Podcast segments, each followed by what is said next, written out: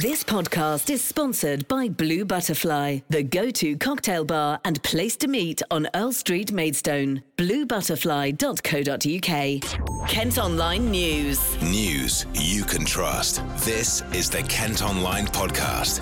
Nicola Everett. Hello, hope you're okay on Thursday, August the 12th. Thanks ever so much for downloading today's podcast. Has it been a bit of an anxious day in your household then? GCSE results are out, and if you were collecting them or waiting for someone to get them, we really do hope you're pleased with what you've got. And coming up, I've got details on where to get advice on what to do next. But first up, details on the results themselves. And for the first time, they're out just two days after the A level grades were announced. And just like A levels, they've been decided by teacher assessments rather than exams.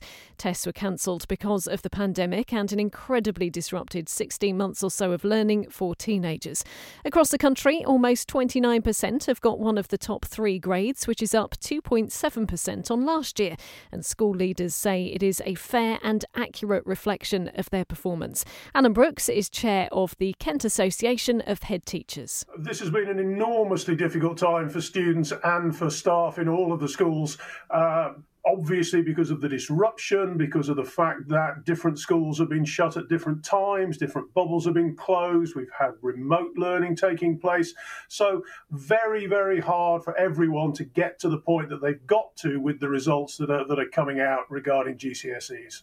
What is interesting is, of course, some subjects lend themselves more to remote learning than other subjects do. So it's been very difficult for science, for the arts subjects in terms of music and drama and so on. They've had to change the syllabus for those. So teachers and schools have had to work incredibly hard to make certain that the results that are coming out are as accurate and fair as they possibly can be. And, and I can assure people they will. So we've been out and about across the county to find out how some of you got on. Tom at Dolan has picked up his GCSE results from Sutton Valence School near Maidstone. This past couple of years have been a very interesting few to say the least.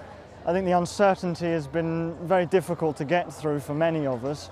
Uh, thanks to the efforts of my staff, my teachers, and the school, online learning allowed us to push through what has been a difficult but in the end very successful two years of GCSEs. And although towards the end it was getting quite difficult, it was definitely worth it, and I'm very pleased with my results. And let's hear it from his head teacher, James Thomas. It's fantastic seeing all the joy today with so many students picking up these excellent results and sharing those results with their parents who supported them so well over the last few months. We're incredibly proud of what the students have managed to achieve here, and my colleagues have worked amazingly hard behind the scenes. So many students have done very well, and we really hope that this gives them a great springboard for their future in the sixth form and life beyond. We've also been along to Maidstone Grammar School. Mark Tompkins is the headmaster there. Well, again, we are delighted with this year's results. Uh, 62% of all grades were levels 7, 8 and 9 and 40% of all grades were 8 and 9. 54 students got uh, eight subjects at least a level 8 and two of our students got uh, level nines across the board. So we're delighted with the results, and these results reflect the hard work staff and students have done over a very challenging year. Well, the results are out slightly earlier this year to give you a bit more time to appeal if you're not happy with the grades that you've got, and then obviously make a decision on what you want to do next. And if you have just collected your results, do make sure that you tune in to our sister radio station KMFM tonight from 7 for the GCSE surgery. Emma Joe is going to be joined by guests from EKC Group group of colleges to chat about your options, you can head to kmfm.co.uk, listen via the app or your smart speaker. The Kent Online Podcast with Blue Butterfly, Earl Street, Maidstone. Other top stories today and a woman who died in a crash outside Victoria Railway Station in London has been named as a 32 year old from Rainham. Melissa Barr was killed when a bus collided with the back of another one on Tuesday. Two other people were injured. Her family have released this statement. Lucy's read it for us. We're absolutely devastated by the loss and the hole this incident has left in our lives. Melissa was a kind and thoughtful soul, had a quirky charm with such a bright future ahead of her. As a family, we naturally want to understand how such a tragedy occurred, but for now, we just want time and space to mourn our beautiful Melissa and send her to rest with her late father. Well, an investigation is continuing to find out how the crash happened. Detective Constable Chris May says he's very keen to hear from any witnesses who've not yet spoken with police. We've got details on how to contact them on the story at Kent Online. Hundreds of people have gathered to pay tribute to a Canterbury teenager who died in a crash. 18 year old Ed Glover was driving home from a cricket match when he collided with another car in Upper Harbledown last month. A man and teenage boy have been arrested following a police chase in Medway. A helicopter was called to assist officers after a vehicle failed to stop in Rochester yesterday. It was followed to Waltham, and a 31 and 17 year old remain in custody. An update now following a huge fire involving a fuel tanker in West Kent. The A21 at Lamberhurst reopened overnight. At Kent Online, you can see pictures and video of the blaze, which broke out at around midday yesterday. No one's thought to have been injured, but the road had to be resurfaced. Next today, and a Kent homeless charity fears a surge in the number of people on the streets when the furlough scheme ends. The government system of supporting workers by helping companies to pay wages during the pandemic finishes next month. It's thought there could be an increase in redundancies when the payments are completely phased out.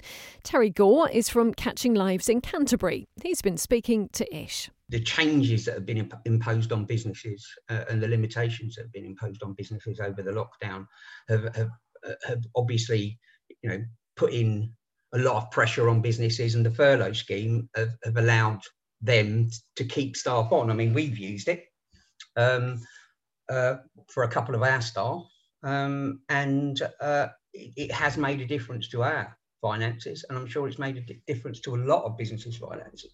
Uh, with the and with the approaching end of um, the, uh, the furlough scheme, it, it's going to have an impact. I mean, now those businesses will have to make decisions about redundancy, um, and uh, I think uh, you know we're going to see a fair few people made redundant as a consequence of uh, of the end of the furlough scheme. And do you think that could extend to more people sleeping rough? Oh, absolutely. Um, you know, one of the, you know, I've worked here 14 years. Over, you know, loss of job um, and loss of income um, has often been a cause of people rough sleeping because you know once you lose your job, can you then afford your rent? Um, and the, the, local housing allowance um, almost never pays the whole of your rent and and so many people then don't have um, you know, the resources because so many people just live sort of month to month. Um, so many people, their financial situation, even if they're fully employed, is precarious, and uh, it is without doubt it will have an impact. How quickly that will be will depend on you know a, a number of variables.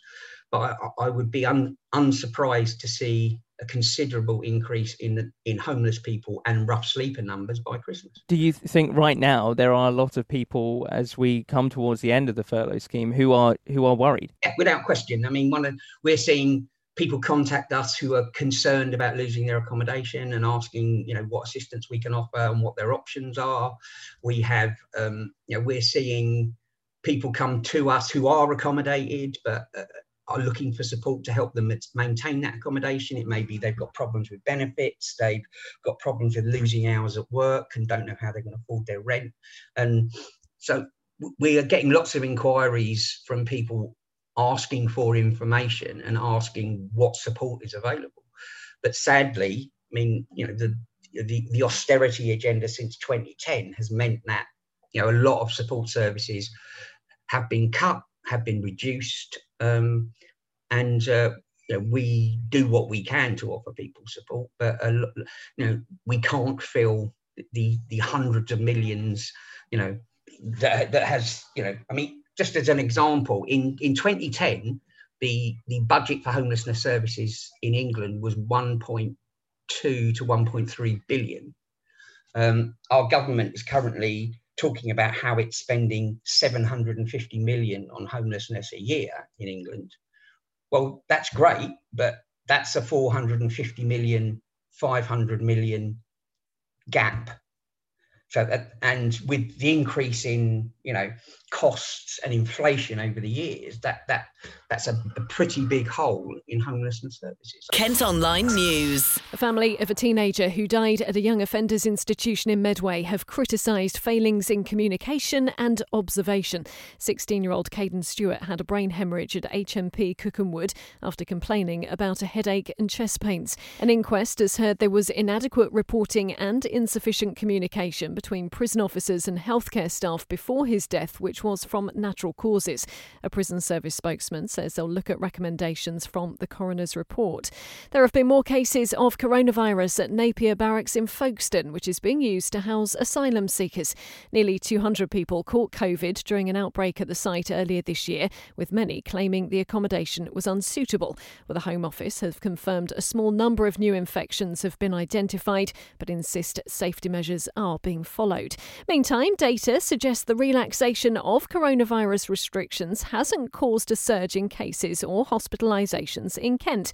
Infection rates across the county have actually dropped over the past month, with just over 4,000 people testing positive in the week to last Friday. 107 patients are currently in hospital with COVID, and five deaths were recorded in the seven days to July the 30th. About three quarters of adults in Kent have now had both doses of a vaccine. Student accommodation in Canterbury looks set to become the city's latest summer hotel.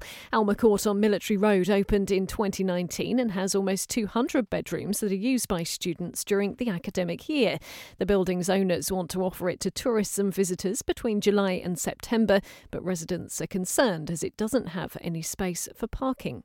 A woman's recovering after being barged over as she walked her dog in Gillingham. She suffered a black eye after hitting a bin when it happened at the junction of Windmill Road and Long Hill Avenue. It was all caught on camera doorbell, and the footage has been released to try and catch the culprit. You can see it at Kent Online. Kent Online reports. Now, if the weather's okay tonight, we could well see a meteor shower in Kent.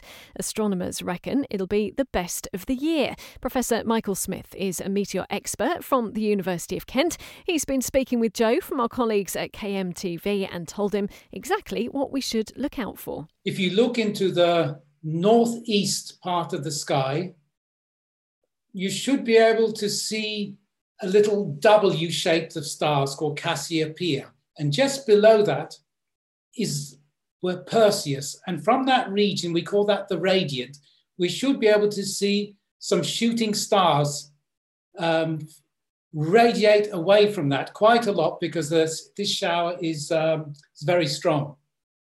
When you see all those, or looking at some pictures from previous ones, almost looks like several planes flying over the sky, doesn't it? So, what is this Perseid meteor shower then, and how does it occur?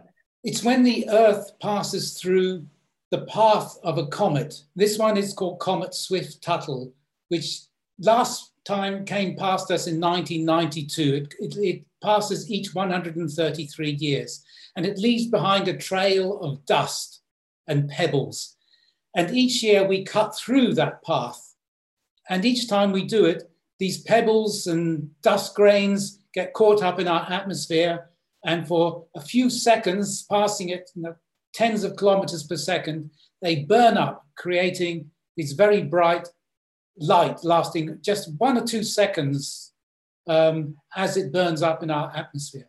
As you approach midnight, so after 10 o'clock, towards 11 o'clock, 12 o'clock, and there's no new moon this year, it's a new moon. So the moon goes down just after the sun has gone down. So that is fantastic. It's going to be a very dark sky. It should be easy to see the shooting stars. And they can be anywhere in the sky. If the radiant is there in the northeast, but in any part of the sky, you can see them. As these grains of dust pass through the Earth's atmosphere. And finally, £13,000 is going to be spent on refurbishing a parade of shops in Tonbridge. Most of the seven retail units in Railway Approach have been empty for some time and have fallen into disrepair.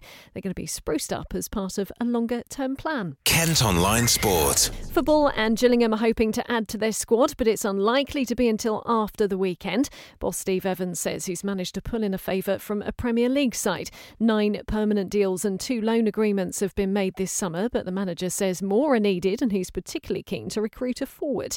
Cricket and Kent Zak Crawley has been dropped from the England side for the second test against India. He only managed a total of 33 runs in both innings of the first game. And weeks after golf's Open Championship at Sandwich, the European Tour comes to the county. It's taking place at the London Golf Club, not far from Brands Hatch, with some of the proceeds from ticket sales going to frontline workers.